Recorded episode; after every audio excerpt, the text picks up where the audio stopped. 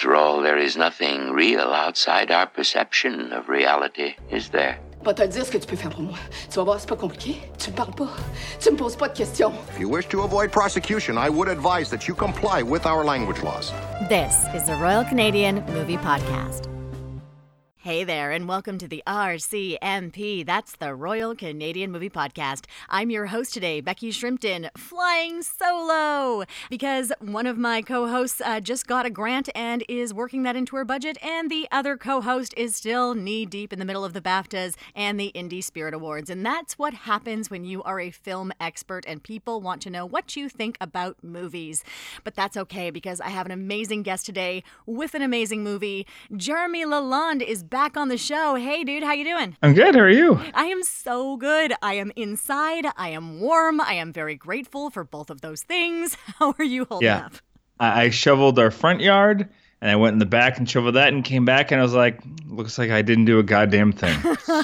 so uh, I'm getting my exercise today, that's for sure. Excellent. Well, I'm sure your mailman appreciates it. Yeah. Yeah, I got a package this morning. I was like, who the hell is delivering? Don't do this. No. I'll get it tomorrow. This is why you people were striking, and we stood with you. Yeah. Ugh, I don't get it. You know, it's funny because we work in film and television like seventeen-hour days, but whenever anybody else is expected to do things, we're like, what are you doing? Yeah, we're very appreciative. Yeah. I mean, luckily, I because I have like win- I have decent winter gear, so I'm okay. I was actually sweating out there walking the dog because I have like really, really solid winter gear. Anyway. But uh, but here we are, Canadians, Canadians, right? We complain about the weather even though we're totally equipped to handle it. Uh, and also that we live here on purpose. These, this is a choice we made. I like seasons. I mean, too. You know, I was talking to a dude in uh, South Africa the other day. I was doing a gig with him. He's like, yes, I just got out of the pool. It's warm and beautiful. And I was like, that is a choice you have made. You chose South Africa. I chose Canada. And you know what? I stand by it. It's okay. But you know what? We, we get to do that in the summer, too, and we appreciate it more. That's just like a Wednesday for that guy. I don't know. I'd like every Wednesday to be like that. You know what my problem is, is I think I just love soup so much, and it's probably never soup weather in South Africa. This is fair. I'm the same way. Fall fall is my jam. Okay. Pumpkin spice, dude? Oh, yeah. Uh, yeah, I, I like all the stuff white people like. You're right there. Well, you picked a movie today about someone who is definitely not basic. What movie did you pick? Molly Maxwell. I had never heard of this movie before. And oh, that's so sad. I know, I know. And now I know of it. I can't stop talking about it. And my partner is very angry at me. Um, this movie, oh, no. It's totally headgum. Like, I can't stop looking at all the different angles of it and thinking about it. And then the more I read interviews with uh, the director and writer, Sara Saint Onge, I've been like, okay, okay, this is just a lot. So how did you first come across this film? Yeah, uh, so I first came across this film because I was on a panel with Sara at L I F T, I believe. It was at uh, Liaison of Independent Film in Toronto, a, a great little indie organization. For those who don't know of it, emerging filmmakers, check it out. It's great. Whether we were on the panel there or not, you should still check it out. Uh, and so I was on a panel with her both about we had ju- I just my first feature film had come out a year or two earlier, and um And so, and I didn't know anything about the movie at the time. The movie, her, the movie actually hadn't been released yet, uh, and so I got to see one scene from it, and I'll we'll get into that later what the scene was. But that scene just went made me sit up and go, "Holy shit! I want to see this movie right now," and and then we just got on really, really well and became really good friends. And so I got to see the movie a lot sooner than most people because I got invited to the cast and crew screening, which is just a couple weeks later. And uh, and then I saw it again. I've probably seen it like half a dozen times or more because I really, really dug it. Uh, I even have the I even have it at home. I bought it. Oh. Uh, I have my own. I have my own copy. See, here's the thing: is that I don't know if I could watch it again because I think I might be too enraged the next time I watch it. Oh, like, let's get into that. Yeah. Because it's just so it's just so um, visceral. Like the experience of watching it is so visceral. In my notes, I think by the end of the movie, I'm literally it just evolves to fuck this guy, fuck that guy, fuck her. Like it just gets gets. aggressive, and I don't normally get aggressive like that, so I'm glad this fired me up that way. But that's what movies should do to us, right? Well, I will tell you this. I mean, uh, should we should we mention what the movie's about for those who are just randomly listening and not? Uh... Even though, I mean, we're going to spoil the hell out of everything, I totally. assume. Uh, I will also say that this movie is available on iTunes. Go give it your money. It is totally worth your time. It's great. Pause this. now. Okay, when you're ready, Jeremy. Yeah, so, I mean, here's the thing, too. It's interesting because I have not seen this movie in a couple of years now. And, you know, our world has changed drastically. And the stories we tell and the stories that we question telling uh, are, are shifting radically. Mm. And so it's the first time I've seen this film under that lens. And, and it made me really go, ooh. And and I'd love to kind of, I haven't seen Sara in a little bit, but I'd kind of love to to chat with her and talk to her about her feelings on her own movie at some point. Because what it's about is it's, you know, I mean, you could really simplify it and say it's, you know, one of those uh, May-October relationship movies. Is, are those the months they use for that analogy? Do you know what I'm talking about? I think so, yeah. I mean, it depends or on so, how old they are. I'm sure somebody out there does math, but yeah, the that's, mon- that's months, right. The months get longer or shorter, depending. That's fair. Um, yeah, like Harold and Maude is December to December, but of many decades apart. Uh, so it's a story about a, a student who is infatuated with her teacher, and they get they start a relationship up.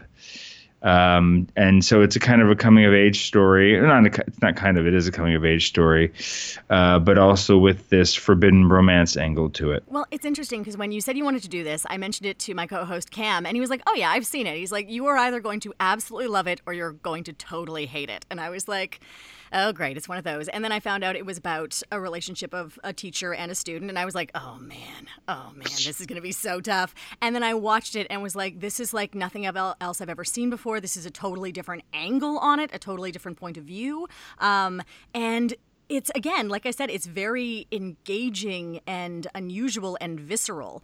What was your first impression when you watched it then versus rewatching it? How has it aged for you over time? Oh, that's, I mean, that's a that's a huge, I thought we could talk about that the whole time. Yeah. Um, I mean, I think it, what what really stands out for me about the film, what I thought about it a lot after watching it this time, um, I think, I mean, I think when I saw it the first time, Uh, and the first scene I saw that they showed at this panel was the scene when she goes over to his place for the first time, and she and he lets her in, Ugh. and it, and it's the and it's that it's such a beautiful, awkward, innocent scene, but it's also kind of romantic and bizarrely sex, sexy, and then sweet and awkward. It's kind of masterful, and that's balancing multiple tones at once, uh, and then. You know, as soon as she, she buries her head under his shirt, I just kind of die. You know, and he, he hugs her and then kind of sends her on her way. And it just it's just such a bizarre, interesting scene that it just made me go, what is the rest of this movie like? Because this is not like this is not what I'm expecting from a movie like this. And the movie kind of constantly does a few things like that throughout. But what it really struck me was that, you know, this is a movie, uh, and I've seen Sara's uh, kind of director's vision lookbook for this movie before she even shot it. And it's like, this is a movie where she knew exactly the kind of movie she wanted to make. And it feels like it, it comes from such a strong, authentic voice. And, and to find a, a filmmaker to, to have that strong of a voice on their first project coming out of the gate is a pretty unique and rare thing. Yeah. I mean, you talked about the visual of this. It is beautiful. Like, it stays within the same tone, but like moments where the two of them are together are like very soft and warm, and there's almost like a diffusion going on. And then uh, when she's in the school, everything is very hard and sharp, and at home, you know, like everything, it's a very warm movie while still being cold and distancing at the same time. It's fascinating. Yeah. And I think what really I thought about a lot this time watching it was, you know, despite all the other stuff, um, which we'll definitely get into, is that It it really struck me as a film about people that are just trying to figure out what their roles are, um, either as like a young teen or as a teacher or as a parent, and how we're all just kind of bluffing our way through life. Um, and that's the kind of the theme that speaks to me is, you know, as someone who, like many others, kind of has imposter syndrome, you just go, what, you know, these people don't know what they're doing. None of them do. The parents don't, the kids don't, the teachers don't, and they're all just bluffing their way through life right now, trying to pretend that they have, they're responsible and, and, you know, know what they're doing. And that's what I kind of liked about it. And that's something I love, too, is that I, as I was watching it, I was like, oh, is this a movie about choices, about the, the choices people are making? And it is, but not really. It's more a movie about boundaries and people trying to figure out where the boundaries are and how they shift and when they when foots need to go down versus when you need to let someone grow and change, and what the role of a child versus an adult actually is. Um, and especially, we'll get into the end of the film, um, the choice the mother makes at the end, which to me is just mind-boggling, but I understand why she makes it. And I think that's the the beauty of this film, is that you're able to see all of the sides.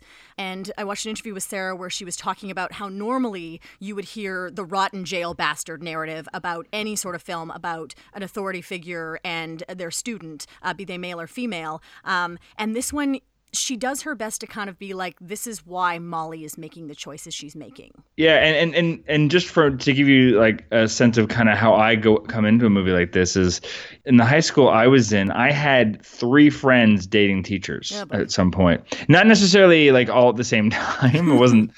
We didn't have a, a that big of a problem at school. But I, I have three friends that over that I know of dated teachers either. But one, like when I was in high school, They were they were together, and it was one of those big things. It was like, ugh, but also they were happy, and, and she was, you know, you know, she was eighteen going on forty, you know, so she didn't seem like she was being manipulated by this guy. And they got married eventually, and they have kids now. So it's like it went on to have, you know, a a, a completely happy story, and you know, like like uh, even uh, Ben says in the movie, you know, two hundred years ago, no one would have a problem if he took her as as his child bride.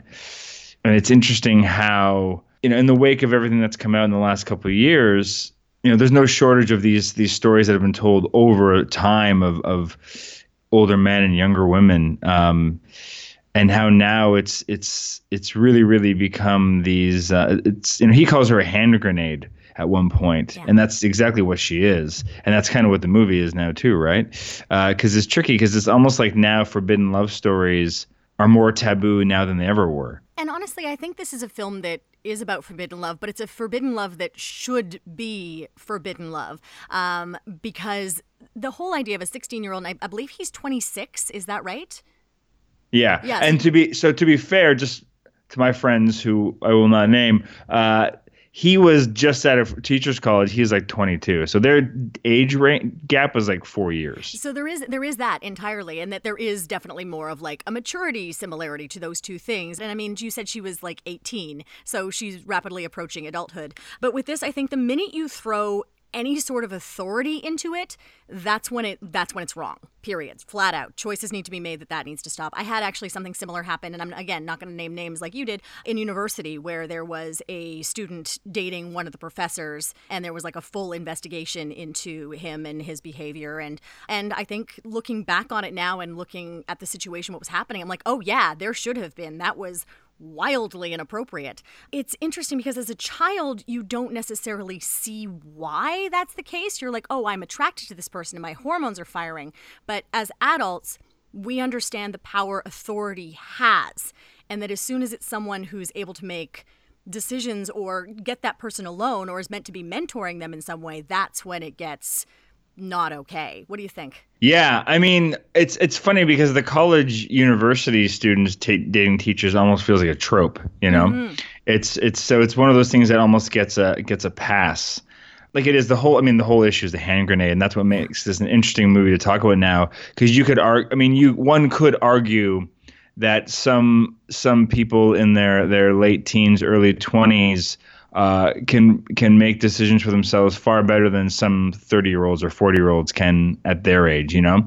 That it's like a, with age doesn't necessarily come wisdom or maturity. Mm-hmm. And so it's such a tough thing to just lay down. I find anyway, I just think it's one of those things where to like make – I don't ever want to make a totalitarian statement about this kind of stuff, because I would just find that there's so many exceptions to everything. I think that you've got to draw a line somewhere, obviously. Like you can't have, you know, adults can't date children, obviously. That's something that's just not, shouldn't have ever been okay, and absolutely isn't okay now. You know, w- when the lines certainly start to become blurry. I think this movie, uh, I think the nice thing, what, what Sara does well here is that she makes her just young enough that it is not appropriate. Like a sixteen, if she was eighteen, it's kind of a different story. Mm-hmm. But the fact that she's sixteen and he's twenty-six, it does keep it in that line where you're like, oh, I don't, it's no, no, no matter how mature she is or how smart she is, she still has those moments where she's, uh, you know, she turns back into a child. Like there's the, like what, I mean, the, the only redeeming kind of grace he has in terms of allowing this to, to go on is, you know, at least for the majority of it, these rules he sets in place about close stay on and, and all this other stuff. And she keeps on challenging him, and for good purpose. Like there's even that great little moment where she grabs his beer bottle and takes a swig. Totally. and, And he gets upset with her, and she's like, "Really? That's your line?" Yeah, and she and fair, you know. Yeah. Uh, but then you get that moment where she takes it to the next step, and and you know her head dips out of the frame, and you're you know you're led to believe she's giving him um, fellatio, and then all of a sudden she breaks into a fit of laughter and, and admits that she doesn't know what the hell she's doing, and it's this adorable moment. But it's also the kind of moment that should make him go, "Oh, fuck, what the hell am I doing?" Totally. Even when he says you're acting childish, it's like, yes, because she's a child. That's not a light bulb for you. That's fascinating. And it, and his defense is that he's, he's like, don't worry. He got mad at her because she wore pigtails to school. Yeah. And it's like, why? Because she reminded you that she's a child? Exactly. That there's a weird maturation. But you also get these hints of that he's afraid of women. Like he talks about the uh, woman who's the director, who obviously is like a little bit flaky. You know, it's making bold choices in that Macbeth is a woman. Um, but he's like, she's so boring. And I'm like, is she boring or does she challenge you? Like, what's what's going on there? Yeah, absolutely. And that's, I mean, when you, and, and to, to your point you were making earlier, which I completely agree with, like, whenever it's a situation where you look at the two people and clearly this one person is mentally dominating this other person uh, in a way that is influential beyond the other person's control. Uh, you know, that's when it becomes an issue. And and and also and often it's because that person can't deal with anyone that's on their actual level, and so they've got to take uh, and not not pick on, but you know that's not the right word. But th- you know, kind of go after somebody who is an easier target, I guess. Or low-hanging fruit or something. I'm, I can't come up with the right phrase for it, but I think you know what I mean. I'm picking up what you put down. And I think uh, you had something really going there when we were talking about boundaries and people not really knowing what they're doing and people are floundering. And, of course, when you have, like, a teacher-student relationship, you someone's going to yell, you know, where are the parents? And honestly, it's kind of the, the relationship that Sara builds between these two parents where there's no boundaries being set, and when they are, they're just being like thrown out the window left and right, and it's almost like a competition of who can be more of her friend. Um, yeah. And just like the wildly inappropriate things that happened that has been interesting for me. Like I said, I haven't been able to stop talking about this, but the scene where the mom wants to have a sex talk with her daughter, which totally fair, at sixteen, you should be having sex talks with your daughter, and if you're comfortable sharing personal stuff and she's comfortable with that too, even better. To buy your kid books about sex, totally fine. To buy your kid a vibrator unsolicited without a conversation, that's a whole other level of like, oh, that's desperately inappropriate. But my friend was like, is it? I'm like, yes. Sex toys are like poetry. They're personal. Yeah. I mean, that's just it. It's such a weird. And also to assume that, you know, she doesn't already know what's going on down there. Like yeah. children, you know, children masturbate. Oh, totally. They rub up against things, you know, it's not an uncommon thing. So it's like kids figure that out. Yeah. You know?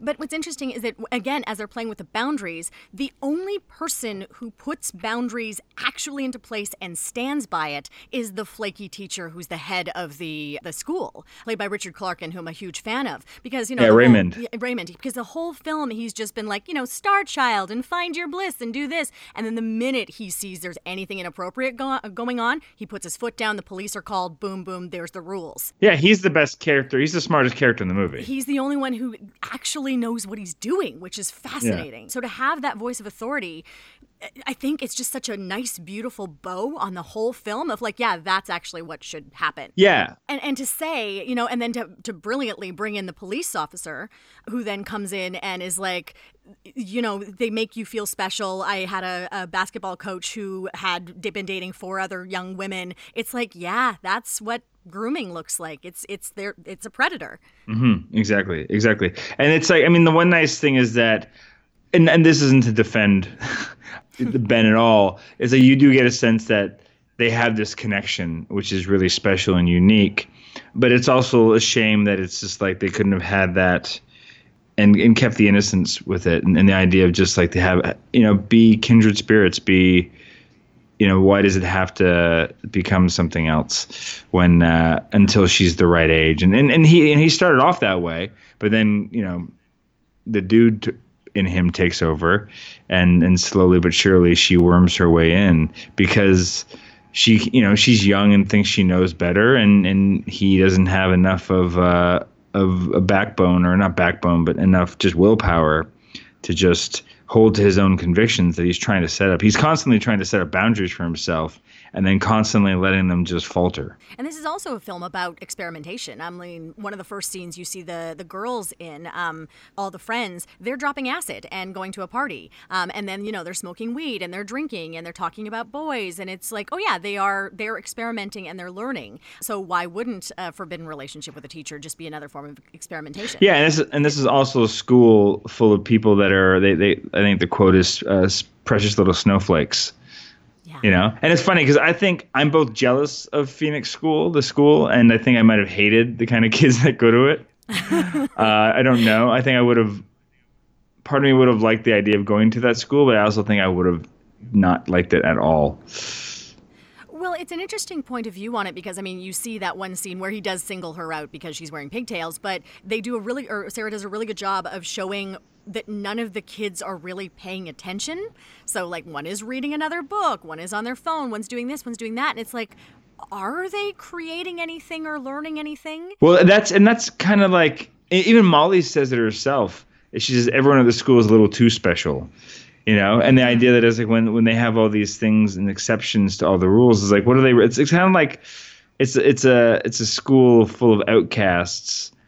Um, But it's like, but then everyone's normal too. Like you, you create your own sense of normalcy. When everyone's special, no one's special, that kind of thing, right? Exactly. Then you do see that her brother actually is special, that he's yeah. a piano protege. Yeah. And you're like, oh, no, there is a kid who actually is driven. You see the work. Because Molly is not stupid. She's just lazy. And she's directionless.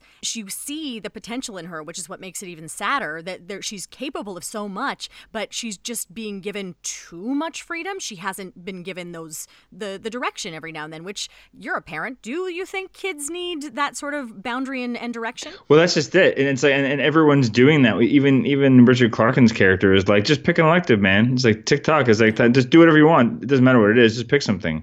And, they, and in a way, it's like it's almost...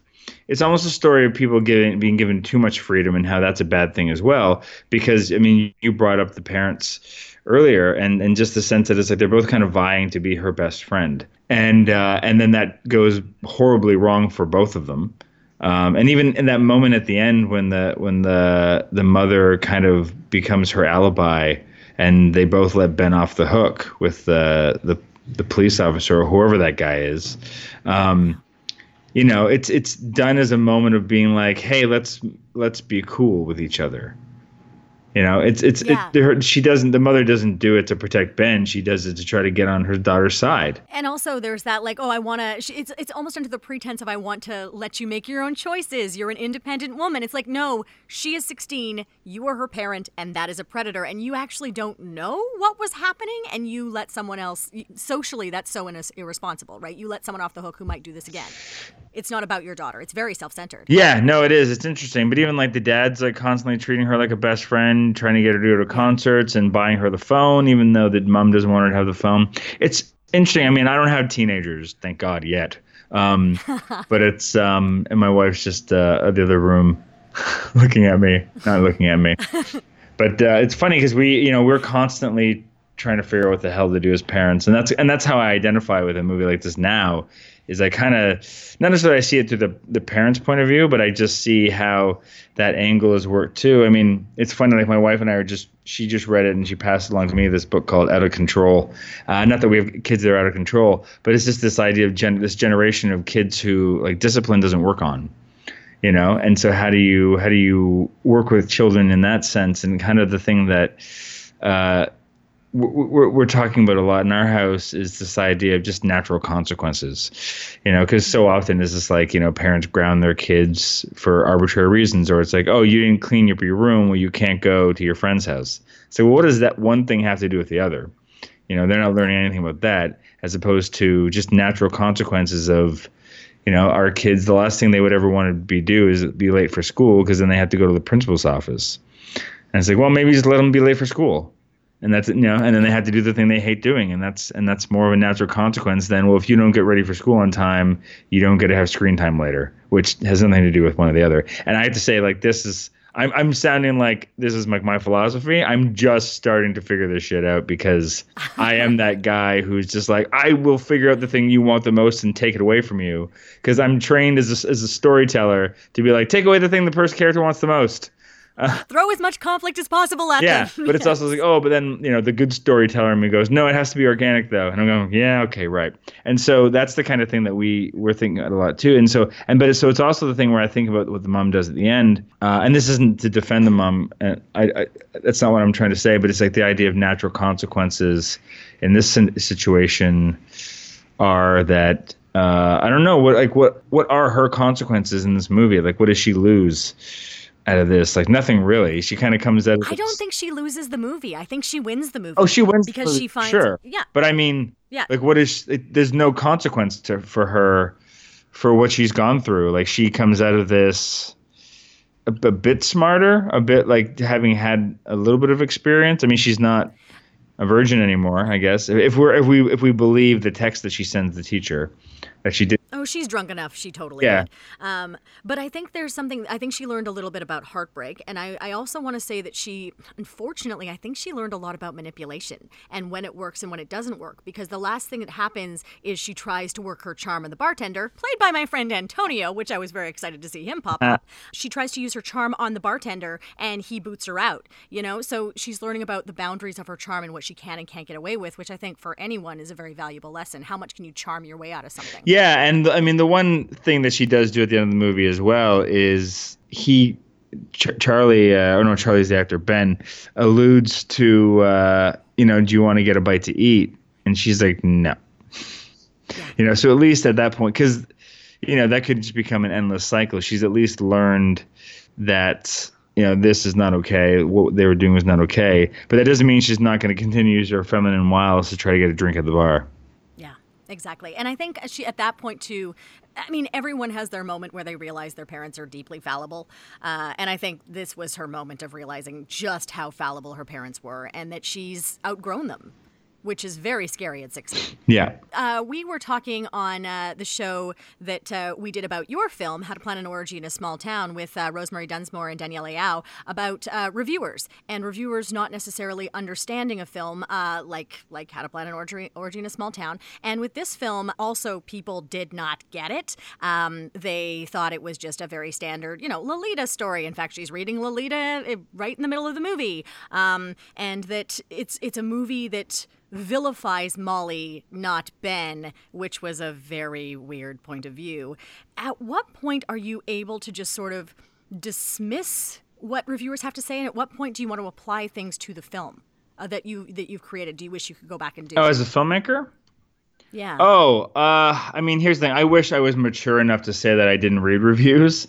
Um, I wish I was that cool. Uh, I don't know if, if anyone is. Bless you. Good for you for having that kind of discipline. I mean, I, th- I think it's also important to know what people think, whether you agree with it or not, to know know how certain people are viewing your movie. Um, and, and, and for me, it's all about the feed, the, the cycle of feedback. And it's, you know, it's similar to when I send out a script for notes or I get friends to watch something. If, you know, if ten people are saying the same thing, then well, you probably should listen to that. Uh, if ten people are saying, each saying something different, then it's like, oh, then everything works fine and it's just their opinion. And then you can pluck out what you like of any of them and dismiss any of that. So I think, you know, as as anything, you have to look at, at, at what's coming at you. And if everyone's saying the same thing, that's definitely something you have to look at. And so, and the one thing, nice thing about, I found about any negative feedback that I, I had from, you know, How to Plan an Orgy in a Small Town, for example, was that it all seemed to be different. Um, there was it wasn't like one person, like, like ten people jumped onto one particular thing. It was that it's like, oh, they thought the movie was going to be sexier than it was, and so whatever the expectation they had in their head before they watched it, they're now judging the movie by. And it's like, well, that's not fair. It's like you should judge the movie by its opening ten minutes in terms of your expectations for it. you know, Orange Trailer, and, and and who knows? It's like a lot of that's the some of the U S reviewers and, you know, the the marketing campaign and the posters and stuff were not necessarily posters that we preferred. Like the one poster that we loved that they never did was, you know, a, a, a picket fence house with a garden gnome in front of it and a pair of panties over top the garden gnome. And I'm like, that's, oh, that's I think nice. That's the tone of our movie, you know? Yeah. Um, and that sort of thing. And they went with something that was a bit more sexy. And uh, and I kind of flagged it then. I'm like, that's going to sell the wrong movie to people. And it's like, yeah, but it'll sell it to more people. I was like, okay, sure. um, We're just going to cast a really wide net. And the people who want to stay stuck are going to stay yep. stuck. It's going to be great. But that's fine. But, but that's, I can't, you know. Did the reviews hurt the movie? I mean, we sold the film in eighteen different territories, so it's in a bunch of countries. It opened on like seventy-two theaters in Finland, I believe. Uh, so like the movie did really, really well around the world, despite, you know, a couple critics in the States not liking it. Uh, and at least, and the nice thing was I was able to wa- read pretty much most of those negative reviews and just be like, oh, it just wasn't for you. And that's fine, because not every movie is for me. I don't like every movie I see. I don't expect every reviewer to look at every movie I see. I mean, you go to Rotten Tomatoes, no, almost no movie has one hundred percent. You know, and that says something. It's and, you know, you want to be in the upper echelon, obviously. Uh, but it's also the kind of thing where it's like you, you know, there's something to be said about niche films. And uh, and in particular, they, like the last film I made, The Go-Getters, which is also out now on V O D. You can uh, check that out, viewers. Um, Excellent plug. Well done. But that's the irony of that movie is that when Jordan Walker and I decided we wanted to make it, you know, we said, this is a movie that three out of ten people are going to like. But those three people are going to love it. And that's all we care about for this movie. And then ultimately, it ended up being our, our best reviewed movie. You know, but I think that says something to just going, I, you know, I think as long as we make the thing we set out to make and we don't try to pander to anybody, we'll, it'll be okay. And so, yeah, I mean, I read it, I read the reviews and, and, you know, reviewers are just human beings like anyone, you know, they're going to have, they're going to be, and, and it's not that they're right or wrong. It's just all subjective. You know, that's literally what they're doing is their job is designed to be subjective, and people, you know, read them because they like their point of view. And so, you know, I, and I'm friends with some, some critics as well. Uh, and, and one of them once, and I was kind of asking once about like, what's your, like, how do you position yourself? You know, cause I think of like some of the great reviewers like Robert, Roger Ebert. And, um, and I legitimately believe he walked into every movie wanting to love it, you know, wanting to find the thing to love in it, where a lot of modern reviewers I find are just kind of looking for a way to like make fun of a movie in a, in a funny way, or just to like have something, have a witty headline that shits on the movie. Did you see that thing with, um, oh, what is his name? John Krasinski talking about um, how Paul Thomas Anderson told him he's not allowed to make fun of bad movies anymore. He was talking about, yeah, how you, if you, if you deride films, especially unique, unusual films, no one's going to make them anymore because they're just going to be like, oh, well, that sucks. Why would we make anything like that? Well, that's just it. It's just like, I think it just comes down to, you have to understand that not everything is for you, and that's okay. And so, mm. you know, I think it's, it's just one of those things where it's like, Uh, someone, I think John August made a comment about like he his, he just uh, he's a screenwriter, but he also uh, wrote a, a really fun little kids book called Arlo Finch in the Valley of Fire, and he was talking about how like looking at reviews on Goodreads that he's getting, and he's like, I don't understand the five star system. It's like you either like something or you don't. It's like it's a thumb up or it's a thumb down. And I was like, what what makes something like uh, a a three instead of a four, and and all that? And it's like, huh? It's like I don't know. I I, I can. I know when I love, love a movie and when I'm like, I think a movie is okay. And when I know, I'm like, I don't love it. But it's like I try to – I mean, I'm also just a believer in throwing positive energy into stuff. And so I don't love everything, but it's like, you know, if I watch something terrible, it's pretty rare that I jump on Twitter or social media and be like, this was a shit show, you know, and, and just flame on something just for the sake of flaming on it. I kind of feel like, well, it wasn't for me. I'm going to move on and uh, and try to find something I do like and, and try to promote that. And I'm sure if you go through my social media history, you'll find, you know, examples where I have shit on something. Uh, so uh, so I apologize for my hypocrisy, but I, I try to make a conscious effort to go, oh, it's not for me. I'm going to move on because this is for somebody. Everyone loves something, even and, they, and there's people out there that just love bad movies. You know, there's podcasts about that. you know, very popular podcasts about that. So, so the the the the, the comment, the quote from my reviewer friend, or critic friend, is he says that he sees himself as the guardian of everyone's ten dollars, mm. and and I challenged that because I was like, well, you can't be the guardian for everyone's twelve dollars because not everyone likes everything you like, you know. So I said, what you should be is the guardian of your own twelve dollars and explain why you think you would spend twelve dollars to see it or not. And then based on that, people can decide whether or not they would want to see it. Here's what I think. I think that um, we should definitely exchange written reviews for like a pain chart with like a, all those different faces of like, you know, it's this kind of happy face or it's this kind of like agonized face. And then like slot things into categories of like, I was uncomfortable in a good way. You know what I mean?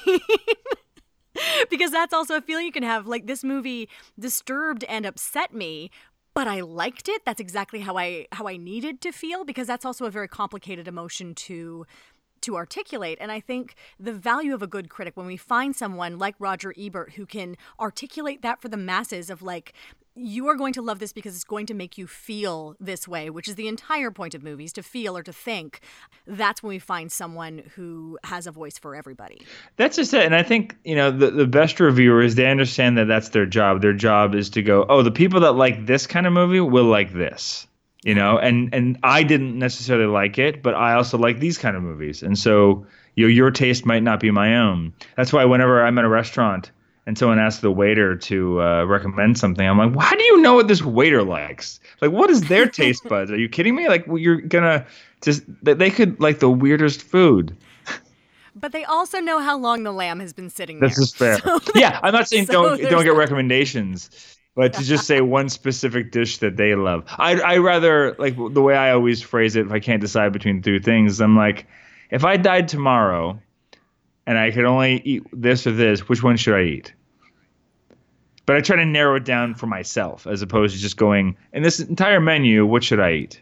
Oh, that's tough. See, for me, I'm at the point now where like I just get to the first thing that I know I want and I stop, because otherwise it's just going to be a debate. I know. That's my danger of even places that, I, that are like in my neighborhood that I go to, is I just always am staring at that one thing that I had that the first time I went that I really liked. And I'm like, do I really want to roll the dice and try something else? This is your twelve dollars. Yeah. Well, that's just it. But it's like, wait, in theory, I liked that first thing I tried. I would probably like the next thing I tried. But I also uh, I also just want the safe bet. So, but to your point, what you were saying about not people, that, that article, I mean, I think, you know, the more I try to dive into older movies and movies I haven't seen, as opposed to just rewatching the same movies I love, is that I think it's like, it's fun to risk a not safe bet. Yeah, entirely. And I think that's uh, that's the entire point of of sequels, right? It's like successful sequels are the one that give ones that give us that little bit of taste of what we loved about the first one, but spin it off a little bit more so that we're getting something more and ex- more exciting that's growing and building. Yeah, and the smart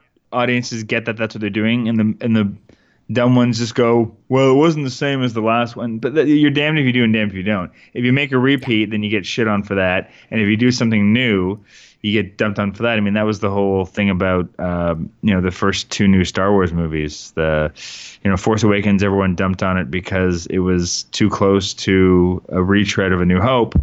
Um, and then Rian Johnson came in and kind of like did, you know, did did a lot of stuff that was tropey too of Star Wars, but also brought a bunch of new stuff to it. And it was like, whoa, this is too different. It's like, well, what do you people but want? I mean- That's why J J. Abrams got in so much trouble for Star Trek, because it was too different, right? Yeah. Yeah, it's just what he does. He's like, I can't, he can't win either way, that J J. Abrams. It's a good thing he goes to bed in a pile of money. Yeah, uh, he sleeps, he sleeps just fine. He's fine. So, unfortunately, we're at the end of our time. We have to do favorite moments. Oh, favorite moments. Um, yeah. yeah, I mean, I think I just like all the moments where Lola Tash, who plays Molly, um, just becomes... We just see her switch from one, like the identity she's trying to be to who she really is, which is just this goofy kid who's trying to figure stuff out. So it's like that that that fellatio scene, um, and then the moment where she she sticks her head under his T-shirt, and, th- and that, those are the moments where it feels really real to me, and that's the, those are the moments that I just go, oh, she's just a kid, you know, she's still she's just a kid. And I, I just love that those are included, and it's not just because you could, you know, it's easy enough to tell this story and just make it sexy, you know, and just do that Lolita thing, or just make it really, or just make them really sweet together and make it tragic. Like, I don't feel like it has a tragic ending. I feel like it ends the way it should, and that it's not a bad thing that they're not together, you know? I think that's the one strength, too, that it has. It doesn't lament the loss of their relationship. It just goes, yeah, they both needed that at the time. He needed to probably not be in a school anymore because he was, you know, clearly susceptible to this kind of thing. And how about you? Oh, man. Uh, this is a tough one because there's so much about this I loved, but I think I, I really enjoy when they're on the island together because, uh, first and foremost, it looks gorgeous. Uh, secondly, just like you... there's this incredible interplay of the boundaries in between the two of them, of like they're... it's before their relationship starts, but they're testing the waters. They're already taboo because they're off campus and they shouldn't be. Um, but you're just watching the two of them just sort of like, it's almost like an intricate game of shuffleboard, you know, but the table's slanted. It's great. Yeah. I like that. I yeah, like that analogy. I'm, I'm totally into it. It's, uh, yeah, I liked this movie way more than I should have. Yeah. And every, and every scene with Richard Clarkin, I, I enjoy. I find his characters so good. Oh, he's so good. Because here's the thing. He plays everything straight. Like, that character could have been so winky and so, like, flower childy. And he doesn't. Like, he believes everything that's coming out of his mouth. Yeah. Ugh, he's the He's best. one of those, oh, the, one of our most underrated actors. I would agree. Like, even him in Goon, he steals every scene he is in in that film. Yeah, have you seen Dr- The Drawer Boy? Not yet. No, oh. it's uh, my friend Courtney's in it. I'm desperate to see it. So goddamn good. Um, uh, yeah. Okay. So next on the list, we got to get someone to come in and talk about it. That's the that's the thing. Getting people to pick these movies, Jeremy. It's true. It's true. Well, I thank you for having me on, and I thank you for doing one of my movies recently too. That, that was very. It was a nice little treat. My pleasure. And I didn't even pick it. Rosemary was like, "Oh, I'd love to do this," and I was like, "You may as well." Bless that her. That's great. Bless Rosemary. I know, she's the best. Um, and that having been said, how do people find you and your work? Oh, uh, I am on all over the social webs and the internets things. Uh, so I'm on Twitter at Lalonde Jeremy. You, uh, I am also. I have a, a a podcast of my own that I do through that shelf dot com. Um, it's called Black Hole Films. You can also find it on Apple Podcasts and pretty much anywhere that you could listen to a podcast. It is on there. And that's a, a podcast about, I sit down once a week with people and we watch a movie that myself or they have never seen before. And then we talk about it right away. Fantastic. So you, you don't even have time to process anything, no, process anything until it's running. And that's that's kind of the beauty of it. The whole point of the, the show is about watching someone discover something for the first time and have to just like dump out their garbage thoughts. And so, yeah, go check that out because I'm literally adding it to my iTunes as we speak because you also have cool friends who I'm sure are very insightful. Yeah. Yeah, that helps. Uh, and then as per usual, you can find me on the Twitters. I am at Liz Shrimpton over there. That's the masculine Liz Shrimpton. You can find me on Instagram, Caridia underscore extravaganza. I have a new podcast coming out from the Globe and Mail, Globe Content Studios, and Microsoft. Uh, it's called A I Meets World, and I'm talking to people who are way smarter than I am about very, very cool technical things with my co-host, Navneet Alang, who is a very, very funny man, and you're all going to fall in love with. I think that's just about everything. So, Jeremy. Yeah. Do you want to go get a Moosehead? Uh, is that is that your sponsor? No, I don't. I, but I, I, just like I don't drink beer. But I'll, I'll get like a scotch with you. You want to grab a scotch? Let's do it. You can have a Moosewood. I'll have a scotch. A Moosewood? Excellent. Moosewood. I think we have a new brewery. I made, I made, Toronto doesn't have enough of those. I made a film called Missus and Missus Moosewood a short years ago, so that was my, un- my unintentional plug for that. Uh, well done. Yeah, no, my uh, my tag is just, do you want to get a Moosehead? Because on our fourth episode, we did My Bloody Valentine, and there is Moosehead beer all over that film. Like, it's in every time they're drinking in every scene, which is every scene, they're drinking Moosehead on, like, all the signage is all Moosehead beer. And I was just like, were they actually sponsored by them? So I called Moosehead, and the answer is no. It's just that was the only beer that was available at that time. So well, sometimes what happens is you don't get necessarily sponsored, like, money, but you get free product. So that way, oh, okay, they they, would, they probably would have got like cases and cases of Moosehead for the rap party, and then they if they threw it in the movie. Huh. Well, I know with Strange Brew, uh, they pitched to Molson to have Molson sponsor them, and Molson was like, "No, you're not finding a dead mouse in our beer." That's fair. That's fair. Yeah, I thought that was pretty fair. Thank you so much. This was awesome. Thank you. Thanks for listening to the Royal Canadian Movie Podcast. If you like what we're doing, please remember to rate us and subscribe on iTunes or on your favorite podcatcher. It helps people find our podcast and Canadian media they love. Come chat with us at R C M Pod on Facebook or on Twitter, at R C M Pod. Our theme song is by Craig Stewart, and our show art is by Paul Stachniak. Join us next week for another great film from the wilds of Canadian cinema.